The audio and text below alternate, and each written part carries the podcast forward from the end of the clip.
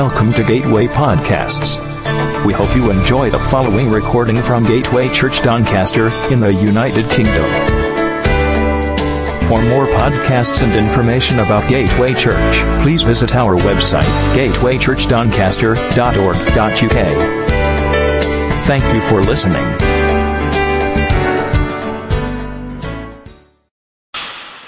Put your hands up again if you said you prayed regularly. And now keep them up if your prayer life is so wonderful it just couldn't get any better. Not quite so many, is it? Let me ask you a different question.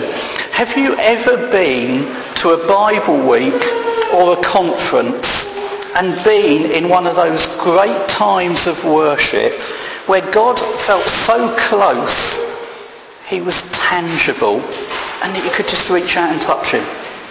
Have you ever been to one of those? Yeah. How would you like to experience the presence of God like that every day in your prayer life? Wouldn't it be great? I mean, we were getting there this morning. I don't know what you felt, but when you said to me, am I all right? That's what it was. I was just thinking, actually, thank you, Johanna. You led us into a wonderful time of worship this morning. And sometimes you're just without words for a while. Well, the good news is it is possible to have a prayer life that brings you before God like that every day. Because I believe that although God has a distinct anointing when we meet together in praise and worship, He's actually there for us and has an anointing for us day by day, minute by minute as we meet with him personally. Do you want to live for Jesus? Do you want to meet him every day? I do. And over the next few times I preach, I want us to go on a journey together. A journey of prayer. When we started the church plant here in Doncaster, one of the prophecies we had, I think it was probably at the very first prayer meeting in Leeds that we were around for, it was that the church here would be built on a foundation of prophecy and prayer. And today I want to talk about the pleasure of prayer. Now sadly, for some people, even using the words prayer and pleasure in the same sentence will begin to give something of a contradiction. And that's because many people see prayer as a duty, something we must do, something we ought to do. And the trouble is, it's like anything else. It's like the washing up then. Anything that we do out of a sense of duty doesn't have much pleasure in it. Traditionally, evangelicals have tended to major on do this, and don't do that, a list of rules and regulations. And this has given us a mindset that God wants us to do what is right, not what is fun. But actually, the biblical perspective on life would be different. We are called to pursue pleasure. What we have to be careful of, though, is that the delight that we pursue is a delight in God and not in sin. But we were created to enjoy pleasure. If it wasn't pleasurable, we wouldn't enjoy it, would we? We need to learn to delight in God. And you know what? The more you learn to delight in God, the more it stops you finding delight in things that aren't good for us. So we need to remember what prayer is really about. We're not forced to pray. But actually, when we're born again, we have something, we inherit something, and it is, it's an innate desire to do that to pray, to live in communication with our Father. What is prayer? What is prayer? Yeah. The only thing I'd add to that is it's a two-way conversation. We, we talk and we listen. Paul Yonggi Cho, who leads one of the biggest churches in the world, was asked the secret of his successful ministry. And he summed it up with a very short phrase. He said, I pray and I obey. And it's simple. For him, prayer is a two-way communication progress. And then when we look at who our God is, who we are praying to, I mean, who is he? He is awesome. He's lovely. He's perfect. He's righteous. He's holy. He's merciful. He's gracious. He's our creator. He knows everything. He's all powerful. There is nothing he cannot do. There is nothing he cannot change. And he loves me. He is my father. Why wouldn't I want to spend time with him? But being realistic for a moment, we have to just recognize this isn't the place that we usually start off at. Prayer, prayer being a pleasure is not the normal starting point in our Christian lives. We start off at an altogether lower level. And I think there's three levels of prayer. When you become born again, you hit level one. You have a desire for prayer. We know somehow deep down inside that we want to pray. We know it will do us good. We have that desire. And that desire's in us all, a desire to know God and be known by him. And I think it's there inside non-believers as well. They just don't recognise it in the same way. And that's what drives them to look at New Age things, to go seeking the world in crystals and drugs and meditation. Our hearts cry out and ache for something, something that can only actually be met by God. And so that's the place our conversation has to start by us just recognizing that desire that is in us. So the first key, the first stage to a successful prayer life is finding the desire to pray. God's given us the desire or the ability to desire all sorts of things. You might desire a new TV. You might have hobbies. There might be possessions you desire. You might enjoy watching sport. And you know, what the strange thing is, when you find your desire for something, you find you have the time for it as well. Sometimes we find the time for things that we desire even when it means we don't have the time to do things we ought to be doing. But let's be honest. For the things we think are important in our life, we find the time. For those with season tickets to Doncaster Rovers, they won't miss many matches. They'll set that, side, that time aside simply because it's something too important to be missed. So the first step is we need to find and develop our desire to get to know God.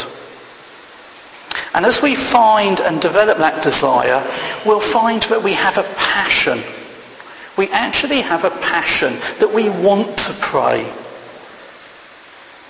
And then we can move on to the second level. I believe the second level is discipline. Now don't be put off by that word. Okay, the word is discipline. It's not discipline. It's a good thing.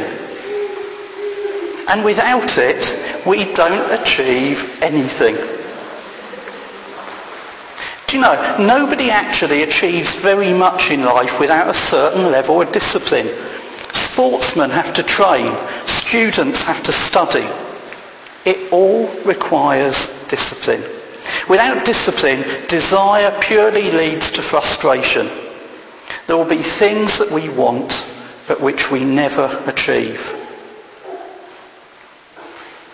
But when that desire kicks in and when we become disciplined, we can learn how to do the very things we desire.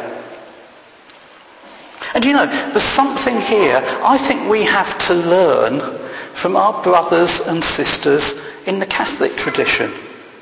Now, it's, it's, a, it's an unusual Sunday because we've had responsive prayers uh, and I've come to church with a rosary.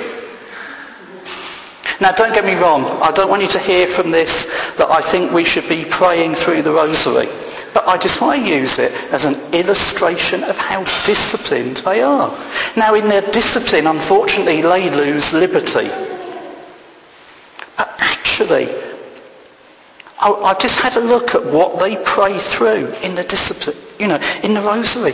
And it is their dedication to it, their determination that I think we need to learn. Because do you know, to pray through this rosary, you start off by reciting the Apostles' Creed. You then pray the Lord's Prayer and you give three Hail Marys. You pray the Lord's Prayer again, okay? And then as you work round, for each of those sections, you say 10 Hail Marys, followed by the Lord's Prayer. And each time you get to the Lord's Prayer, there is a meditation that you do as well. And the meditation that you do depends on which day of the week it is. Okay? Uh, it's not straightforward, I'll give you that. But by the time you've got to the end and come round and get back to here, you've actually recited the Apostles' Creed once, the Lord's Prayer six times, and you've said 53 Hail Marys. You've also meditated on five truths, and then you've concluded with two other prayers. Now, I just did a conservative estimate of how long that takes. And I reckon, unless you were going for the Vatican speed record, I reckon that would take you 20 to 30 minutes. Now don't, don't hear me wrong on this. I'm not advocating that we get into repeating set prayers particularly the danger of doing it without engaging your mind or your spirit. But how much better would our prayer life be if we were spending 20 to 30 meaningful minutes in prayer once or more a day? And that's the challenge. That's the challenge. This is what I'm holding it up as. These people are so disciplined in wanting to meet their desire to get to know God that they will spend that time. And the good news is you can become disciplined in an area that you're not at the moment. There is hope. It's often quoted if you do something for 30 days, it will become a habit. Management experts rely on that. Behavioural therapists rely on that sort of stuff. If you do something for long enough, regularly, it becomes a habit. Now, some of us have bad habits we need to break, but equally, there are good habits in our life we need to start making. And the good news is you can bring good things to your life in terms of practice and order by doing it and doing it regularly. You can train yourself to become more responsive to the Holy Spirit to become more sensitive to him rather than responding to the desires of your body and your mind. So we've gone through two levels. We've looked at you start off with a desire, you need to add some discipline. But then I think you hit the third level of prayer, which is when it starts to become a delight. Now you'll notice I'm good evangelical this morning, they all start with the letter D. Okay? Desire, discipline, delight. When you become disciplined, you start praying about things almost as a reflex action. It's the first thing you do. Because you've built up your relationship with God, your natural reaction when you hit challenges during the day is to turn to him. Now that doesn't happen overnight. It requires that training of your mind and your spirit. But when it does, that's when prayer hits the third level and it starts to become a delight in your life. The good news, God wants us to move from desire to delight.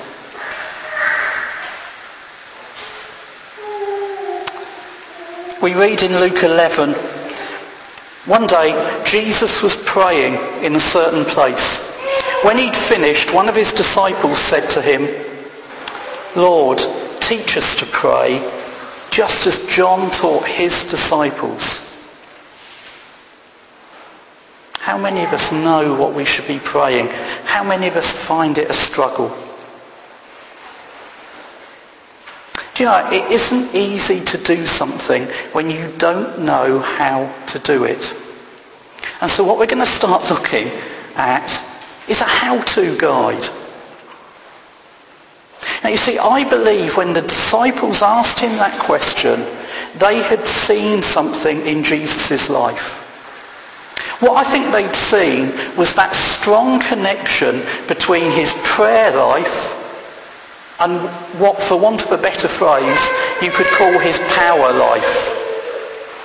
And by asking him to teach them to pray, they were saying, come on, give us your secret. What is it that keeps you going? What is it that you've built your ministry on? And I think there are three things that we really need to get hold of if we're going to be disciplined in prayer. And they are we need to find the time to pray, we need to find the place to pray, and thirdly, we need to find the way to pray. So the time. Time matters. Time matters. We do with our time what we feel is important. Jesus said, where your treasure is, there your heart will be also. He was talking about treasure. We often think of that as money, but we could put our time in there. Where we spend our time, is that, that's where our heart is. Our time, for many of us, is more valuable than money. How many of us have so much free time that we don't know what to do with it? We live in the busiest society ever. We live in urban environments with longer working hours. It can be difficult to find the time to pray. And so as we look at Scripture, we have to apply it to the context we live in. But nonetheless, it is an eternal truth. So let's look at some things. In Mark 1, talking about Jesus, it says, very early in the morning, while it was still dark, Jesus got up, left the house, and went off to a solitary place where he prayed. Sorry, that's Mark 134. This was at the start of his ministry. And that's what Jesus did. Now, let me just, let me just reassure you. It doesn't say he did that every day. In fact, if you read on a couple of verses, you'll find the disciples went searching for him. And the fact they went searching for him does tend to suggest that he didn't do it every day. It's not what they were used to him doing. But what it shows is this is something he did. He went off to a solitary place and he prayed early in the morning. In Matthew 14:23, we read, after he had dismissed them, he went up to a mountainside by himself to pray. When evening came, he was there alone. So evening's come. He's had a full day. If you read the scripture, he's been busy all day. And then evening comes.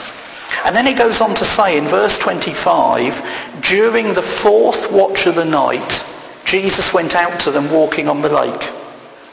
The fourth watch would have been somewhere between 2 and 3 o'clock in the morning. So this is the early hours of the morning. He'd gone up in the mountain during the evening and it seems like he'd spent the evening up there through to the early hours of the morning in prayer. When we look at the timing of this passage, we notice as well this didn't come at a time when Jesus was taking a break. He hadn't just had three months off on the sabbatical. He wasn't hitting a high because, you know, he'd just come back from holiday. But he felt he needed that amount of time to get back in touch with God. If you look back a few verses, you'll find this happened immediately after the feeding of the 5,000. Now, I don't know about you, but I reckon the feeding of the 5,000 the teaching, the ministry to those people would have been physically, mentally, emotionally and spiritually exhausting. He just spent several days teaching. He performed this miracle, but then rather than go off somewhere quiet to sleep, he does something that's absolutely contrary to what his body was probably telling him to do. He goes and spends several hours praying with his father. And then what does he do? He does probably the second most famous miracle. He walks on the water. He walks out to meet the disciples. And I think there's a direct connection between Jesus' prayer life and his public ministry. The impression you start to get when you read the scripture looking at his prayer life is he went from one place of prayer to another doing the works of the Father in between. And I think there could be a similar connection between our prayer life and our ministry, whether we're talking about at work, at home, or in and amongst the church. In fact, I'm sure there is. If we want to be a people who move in God's power, we need to be a people devoted to prayer. We need to move from having the desire to pray through discipline to delight. The church will be built on a foundation of prophecy and prayer. If we look at the end of Jesus' ministry on earth, He's in the Garden of Gethsemane. He's facing one of the most difficult times of his life. And he goes to his regular place of prayer, a place where he is very comfortable. And he wrestles and he prays, Father, not my will be done, but yours. Aren't you glad that Jesus knew how to wrestle with God in prayer? I am. Because if he hadn't have done that, would he have chosen to go to the cross on my behalf? On the cross, hanging there in agony, he continues to pray. Father, forgive them. Father, into your hands I commit my spirit. Underneath the whole life and ministry of Jesus, there was a prayer life that underpinned everything else. Now we won't ever get to that level of relationship with God. But somehow, in the midst of our busy lives, we've got to get to grips with this. Now to be practical, some of us aren't early birds, some of us are night owls. And the thought of getting up early and praying for an hour might well kill us. I fall in that category. Right?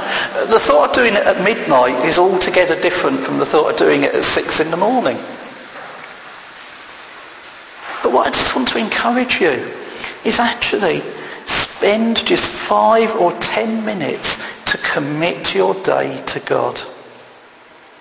Get filled up before you start so that you can flow in the Spirit during the day. And then if necessary, if five or ten minutes is all you can do in the morning, set aside some time later for some more concentrated prayer. Set aside time in the evening or on a Saturday morning. Find a time that will work for you. When we were living in Southampton, I went through a period when I was actually working in Portsmouth, about 30, 35 miles away. And so every morning I had a 20, 25 minute journey each direction. I used to put on a CD in the car and I'd have some great times. I'd do it on the way and I'd do it on the way back as well. Actually, I think looking back on those days, my prayer life was probably at the highest point it ever was because I found a time that worked.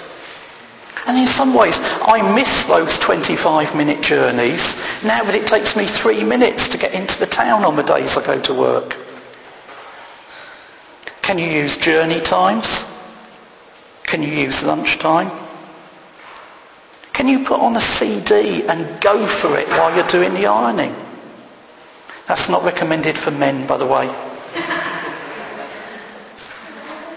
If you're currently surviving on two minutes a day, why not just try and double it?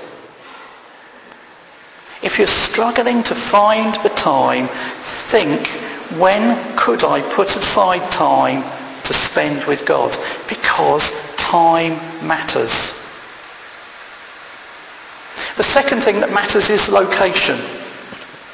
Estate agents are telling that all the time, aren't they? You've only got to watch the programs on the TV or talk to Jackie and they'll tell you it's location, location, location.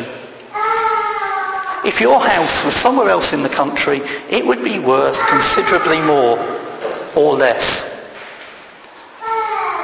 Do you know, most people find there are some places they can meet more easily with God than others. And it's often a matter of simple practicality. If you're going to pray in the early hours of the morning, where can you do it that you won't disturb the rest of your family? Because prayer isn't always quiet. For some, being outside, looking at the beauty cre- of creation, actually unlocks something inside them. And they find it easier to pray. We need to be creative about where we pray. Others are naturally more contemplative and prefer to be on their own. Why not use the car? Park up somewhere and go and pray. Now me, I like to walk up and down. I pray at my best when I'm walking. You may have noticed that in prayer meetings, particularly if we're sat down, I get restless. I, just, I, I want to be on my feet because sitting down makes me feel passive.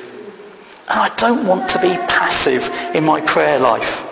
I need the space to walk around. But find somewhere that works for you. And you know what? If you use somewhere that works for you regularly, actually everything about it starts to prepare you for meeting with God. Once in a while, when I need to get my head around things, I go over to Chesterfield, to the edge of the Peak District. And I've got a couple of places there where I park up and go for a walk and actually spend some really good time with God. I know there are places that are fairly quiet. And what I've found now is, as I drive over to Chesterfield, something in me starts to get ready. By the time I get there, I'm ready to meet with God. Somehow it's easier to pray because I know where I'm going. Now God will help you with this. Do you know why? Because he desires more to meet with you than we will ever be able to desire to meet with him. But Jesus was very aware of this issue about location. In Matthew 6, 6 we read, But when you pray, go into your room, close the door and pray to your Father who is unseen. Then your Father who sees what is done in secret will reward you. Now, I want you to notice he says, when you pray. It's not an if in there. Okay? It's not if you pray, go to your room. It's when you pray, go to your room. What he's saying is this shouldn't be in public. It shouldn't be for show. He's not actually talking against meeting together for prayer. But what he's saying is, you know, there are certain things that we can just get on and do on our own. And then your Father who sees what is done in secret will reward you. There is a huge reward in prayer. And when you spend time with God, he goes ahead of you in your day. He fixes those problems that you're going to encounter before you get there. He answers prayer. Martin Luther, the great reformer, wrote one day in his journal, I was so busy today, I had to spend an extra hour in prayer. I've got so much to do today, I need to spend even more time praying. It's a contradiction to our logic. But actually, spiritually, it makes perfect sense. Because if you spend, a, spend longer praying, the things will go easier for you during the day and you will achieve more.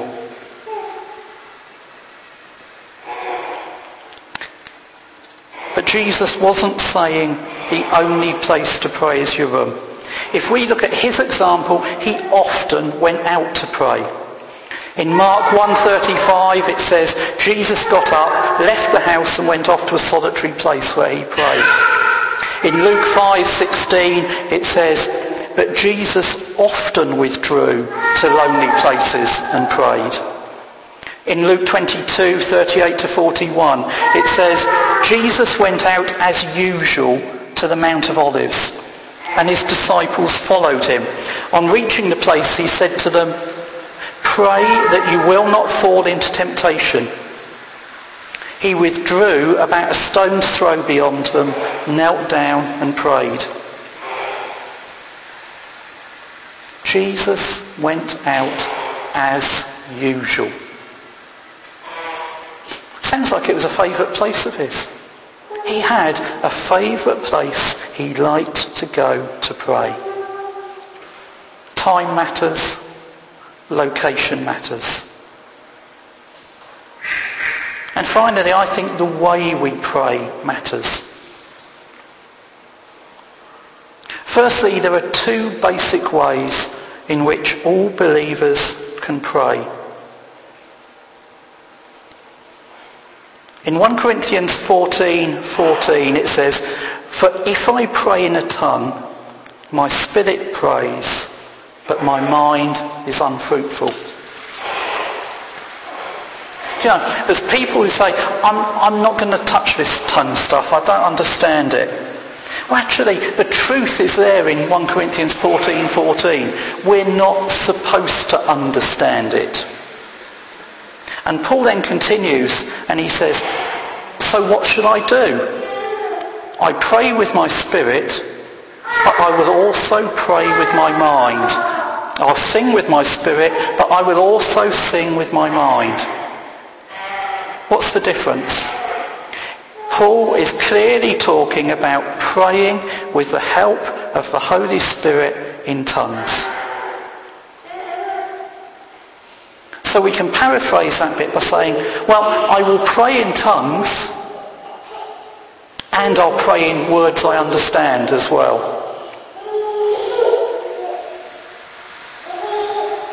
So why does he say pray in tongues?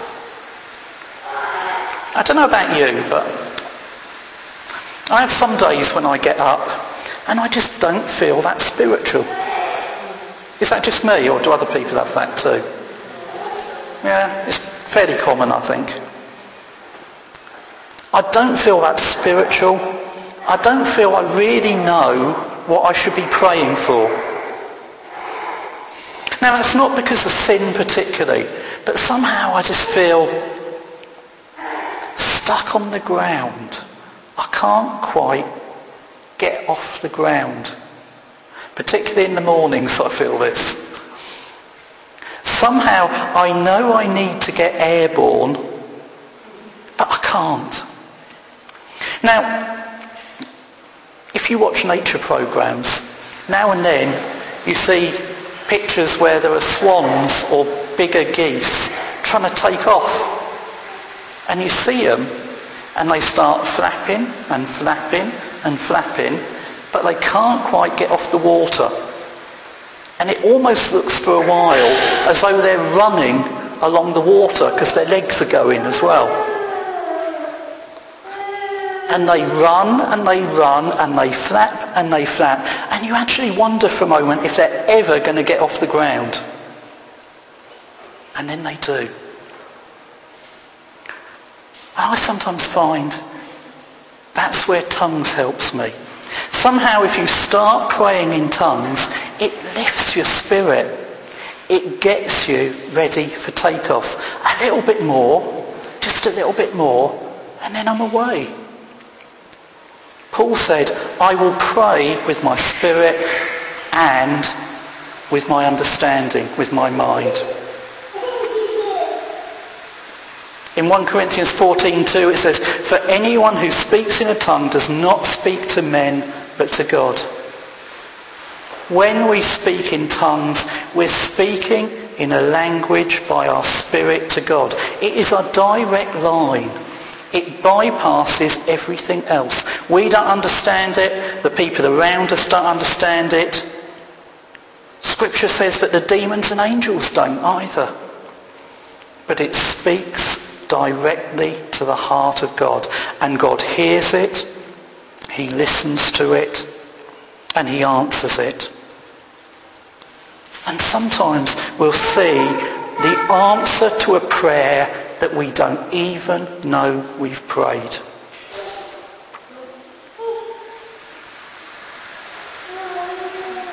It says in verse 4, he who speaks in a tongue edifies himself. As we pray in tongues, we're built up, we're edified, we're recharged. How much do you need a recharge?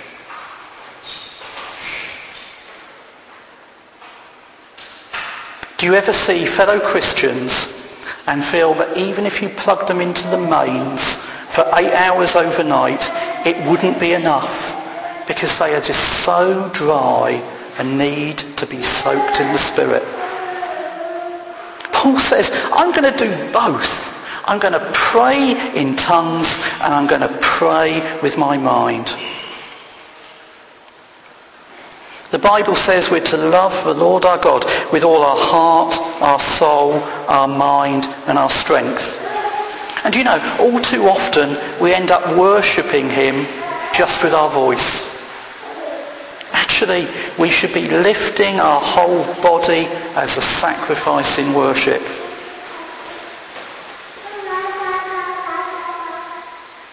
So we've talked a bit how we can pray with our spirits, but how should we pray with our minds? How do we pray with understanding? prayer is two-way communication with God. It's not about speaking in a funny voice. It's not about using special words. It's not a time to pretend we're something we're not. Prayer's not a formula. It's actually a relationship. It's a relationship with God the Father. We can come before him and we need to come before him. We come before him with reverence because he's God. But we can also come before him with boldness and intimacy and reality because he is our Father. Now to help us pray with understanding, there's a number of things that help us. The Bible. You can pray the Word of God. Particularly, pray out the declarations and promises. John 20, peace be with you. Thank you, Father, that I know your peace in my heart. I pray for your peace to be demonstrated everywhere I go today throughout my work and my life. There are particular prayers in the Bible we can pick out and pray. There's Moses' prayer. What better, what better prayer could we pray out than the one of Moses where he said, Oh, show us your glory, Lord. Show us your glory. Show us your glory, Lord, today. Show it, show it when we meet together in our midweek groups. What about the prayer of Jabez?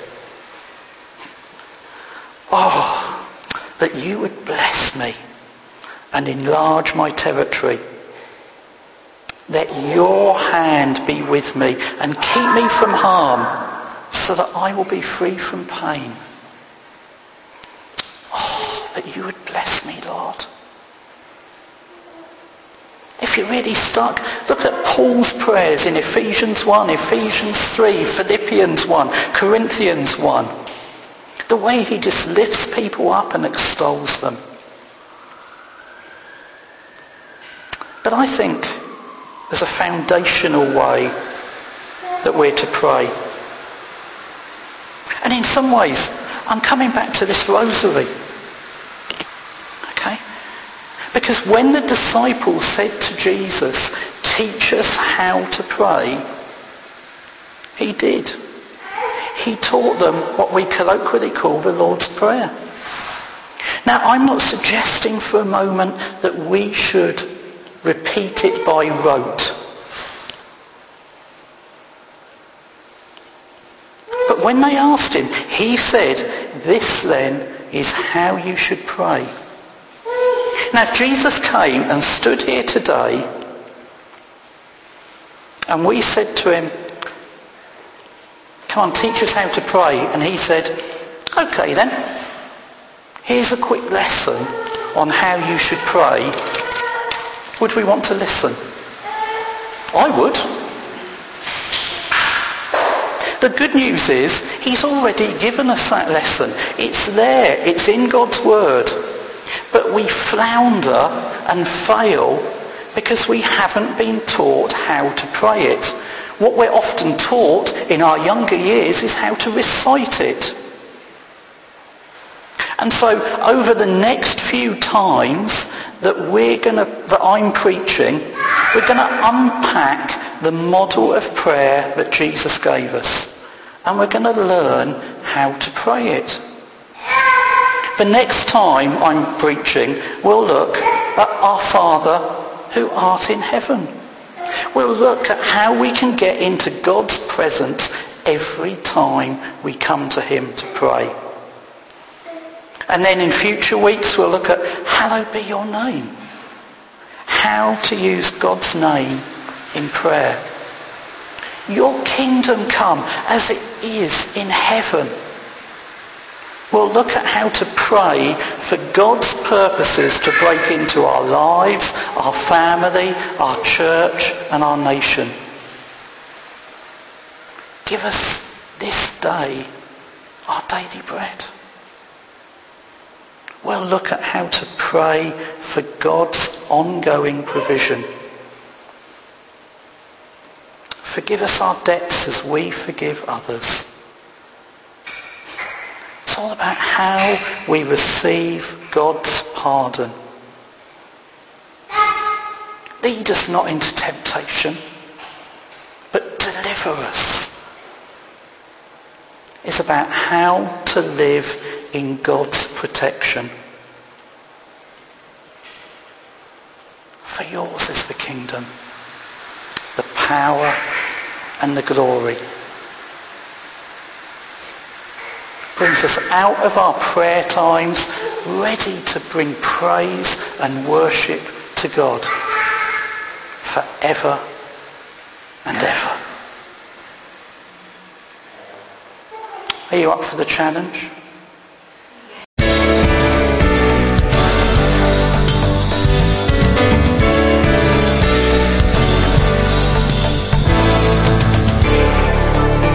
We hope you enjoyed this podcast. Don't forget to visit gatewaychurchdoncaster.org.uk